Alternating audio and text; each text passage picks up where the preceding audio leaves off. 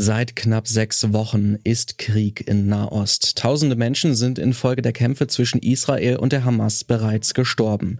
Während die Kämpfe unvermindert weitergehen, wird schon über mögliche Lösungen diskutiert, sowohl über kurzfristige als auch über langfristige. Doch kann jemand im Nahostkonflikt wirklich vermitteln? Darum geht es in dieser Folge. Ich bin Lars Feyen. Schön, dass ihr dabei seid.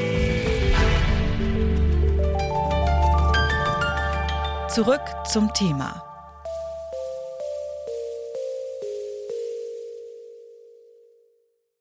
I uh, woke up to a message to hear that Al Shifa Hospital had been struck three times. It had been targeted three times with airstrikes. They told me that the front entrance of the hospital was hit, the emergency department entrance was hit, the back was hit, and the labor and delivery delivery ward was hit. Das sagt Tanja Haj Hassan von Ärzte ohne Grenzen. Sie hat selbst viele Jahre in Gaza gearbeitet und wird von ihren Kolleginnen und Kollegen über die aktuelle Situation im Al-Shifa Krankenhaus in Gaza-Stadt informiert. Rund um das größte Krankenhaus im Gazastreifen gibt es derzeit heftige Kämpfe zwischen der israelischen Armee und der Hamas. Israel vermutet unter der Klinik eine Kommandozentrale der Hamas. Die Terrororganisation widerspricht. Zehntausende Zivilistinnen fliehen aus dem Norden des Gazastreifens in den Süden. Die humanitäre Lage spitzt sich immer weiter zu. An Verhandlungen ist bei den fortdauernden Kämpfen nicht zu denken. Zumindest könnte es aber bald einen Deal zwischen Israel und der Hamas zur Befreiung von Geiseln geben. Seit dem 7. Oktober befinden sich mehr als 200 Geiseln in der Gewalt der Hamas. Im Interview mit NBC ist Israels Premierminister Benjamin Netanyahu am Sonntag gefragt worden, ob es ein Abkommen zur Freilassung von Geiseln mit der Hamas nun geben könnte. Darauf hat Netanyahu einen solchen Deal zumindest vorsichtig angedeutet. There could be, but I think the less I say about it, the more I'll increase the chances that it materializes. NBC berichtet unter Berufung auf US-amerikanische Regierungskreise, dass über ein solches Abkommen gerade diskutiert wird. Vorgesehen wäre die Freilassung von israelischen Geiseln im Austausch für die Freilassung von Palästinenserinnen, die von Israel festgehalten werden. Eine offizielle Bestätigung gibt es dafür aber nicht. Es wäre natürlich schön, wenn es da Fortschritte gibt bei äh, Verhandlungen über Freilassung von Geiseln. Das könnte vielleicht passieren, zumindest was die zivilen Geiseln betrifft. Aber das äh, heißt ja nicht, dass der Konflikt damit gelöst wäre. Das ist nochmal eine ganz andere Sorte von Verhandlungen. Das sagt Eckhard Wörz. Er ist Direktor des Giga-Instituts für Nahoststudien. Auf die Frage, wer im Nahostkonflikt vermitteln könnte, plädiert er für eine klare Unterscheidung zwischen der aktuellen Situation, in der um Geiseln und Feuerpausen oder auch einen Waffenstillstand verhandelt wird, und einer längerfristigen Lösung für die Region. Langfristig kann es für Wörz nur mit einer Zwei-Staaten-Lösung funktionieren. Ohne die wird dieser Konflikt äh, auf unbestimmte Zeit anhalten. Ohne diese hat man eine Einstaatenrealität, wo 14 Millionen Menschen unter der Souveränität des israelischen Staates leben, aber eben nur sieben Millionen davon, die Hälfte, die jüdischen Israelis, äh, ich sag mal, volle, äh, volle Bürgerrechte haben. Die zwei Millionen arabisch-Israelis haben diese Bürgerrechte. Formal sind aber de facto Bürger zweiter Klasse. Und dann haben sie eben noch den Rest, äh, die auf der Westbank und im Gazastreifen leben und keinerlei Bürgerrechte haben. Und das ist natürlich ein unhaltbarer Zustand. Nicht? Äh, deshalb äh, wäre die Zwei-Staaten-Lösung, äh, denke ich, die einzig denkbare Möglichkeit. Und äh, die Hoffnung besteht, dass wenn die Waffen einmal schweigen, äh, diese Zwei-Staaten-Lösung auch wieder in Angriff genommen wird. Wenn es etwa um die Freilassung von Geiseln geht, dann hat Katar schon erfolgreich zwischen Israel und der Hamas vermittelt. Aber für eine Vermittlung in Sachen Zwei-Staaten-Lösung hat Wörz einen anderen Staat im Blick. Also ein Waffenstillstand oder Geiselbefreiung, da kann Katar durchaus helfen sage ich mal, aber wirklich eine Lösung im Sinne einer Zwei-Staaten-Lösung, da bräuchte es schon eine sehr engagierte USA und natürlich Willen auf beiden Seiten, den Israelis und den Palästinensern, solch eine Zwei-Staaten-Lösung dann auch zu realisieren.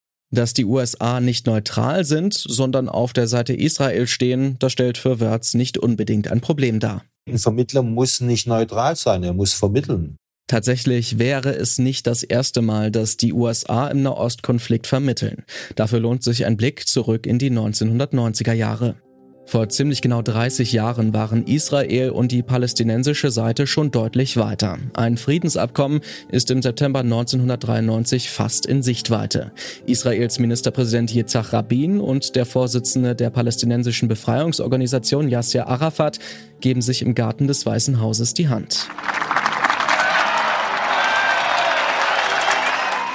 Die lange Vorarbeit von Norwegen als Vermittler zwischen den beiden Seiten und die Rolle der USA, die die beiden Staatsmänner an den Verhandlungstisch gebracht haben, die endet hier in der Unterzeichnung eines Abkommens.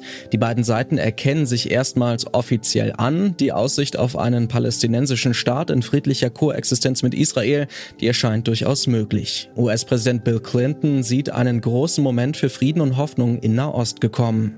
On behalf of the United States and Russia, co sponsors of the Middle East peace process. Welcome to this great occasion of history and hope. Today, we bear witness to an extraordinary act in one of history's defining dramas. Große Hoffnungen sind also mit den Oslo-Abkommen zu dieser Zeit verbunden. Doch eine Lösung in dem historischen Nahostkonflikt ist hier noch nicht gefunden. Trotz der großen Worte und Versprechen, die Osloer Abkommen versandten am Ende von Clintons Amtszeit ohne Ergebnis. Kurz danach beginnt die zweite Intifada gegen Israel. Die Gewalt eskaliert erneut. Eine Zwei-Staaten-Lösung erscheint noch unrealistischer als zu Beginn des Osloer Prozesses. In den 90er Jahren hat Norwegen also eine wichtige Vermittlerrolle gespielt und die Osloer Abkommen mit vorbereitet.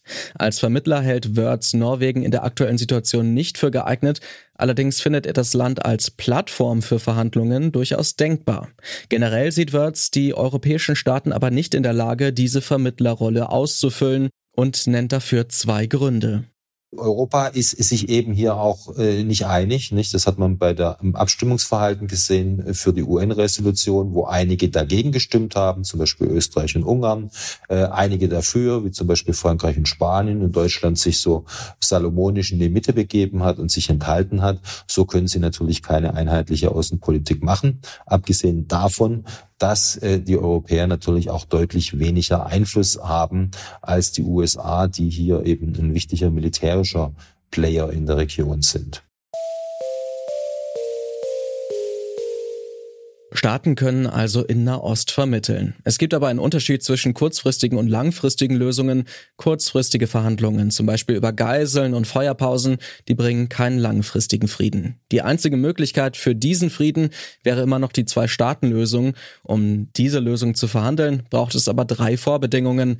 Den politischen Willen von Israel und Palästina und die Vermittlungskünste einer engagierten US-Regierung. Diese Bereitschaft ist derzeit jedoch nicht realistisch. Das war's von uns für heute. Die Redaktion hatten Naomi Asal, Bruno Richter und Alea Rentmeister, Audioproduktion Florian Drexler und ich bin Lars Feyen. Macht's gut und bis bald. Zurück zum Thema vom Podcast Radio Detektor FM.